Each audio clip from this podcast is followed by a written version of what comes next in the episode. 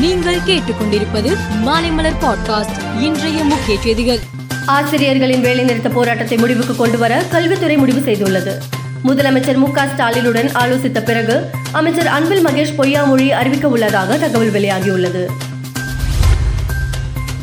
புதிய மருத்துவக் கல்லூரிகளை தொடங்குவது தொடர்பாக தேசிய மருத்துவ ஆணையம் வெளியிட்டுள்ள அறிவிப்பினை உடனடியாக நிறுத்தி வைக்க வேண்டும் என வலியுறுத்தி பிரதமர் மோடிக்கு முதலமைச்சர் மு ஸ்டாலின் கடிதம் எழுதியுள்ளார். சென்னை கடற்கரை தாம்பரை இடையே வரும் பதினேழாம் தேதி வரை இரவு நேர மின்சார ரயில் சேவை ரத்து செய்யப்படுவதாக தெற்கு ரயில்வே அறிவித்துள்ளது.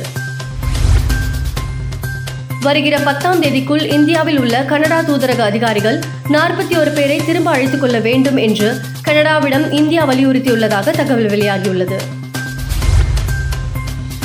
பாரதிய ஜனதா கூட்டணியில் சேர சந்திரசேகர ராவ் விருப்பம் தெரிவித்தார். நான் அதை நிராகரித்து விட்டேன் தெலுங்கானா வளர்ச்சி திட்டங்களுக்காக மத்திய அரசு கொடுக்கும் நிதியை தெலுங்கானா அரசு கொள்ளையடித்து வருகிறது. எனவே தாய்மார்களும் சகோதரிகளும் உஷாராக இருக்க வேண்டும். தெலுங்கானா சட்டசபை தேர்தலில் பாரதிய ஜனதாவை ஆதரிக்க வேண்டும் என்று பிரதமர் மோடி கூறினார்.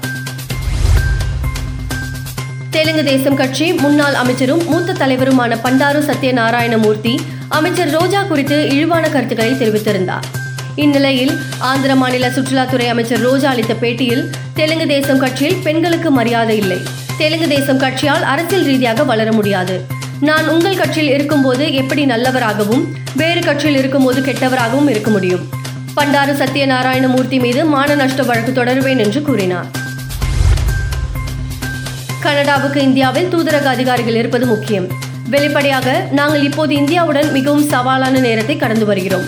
ஆனால் நிலைமையை மோசமடைய செய்ய நாங்கள் விரும்பவில்லை. இந்த கடினமான நேரத்தில் இந்தியாவுடன் ஆக்கப்பூர்வமான உறவை தொடர்வதில் நாங்கள் உறுதியாக உள்ளோம் என்று கனடா பிரதமர் ஜஸ்டின் ட்ரூடோ கூறினார்.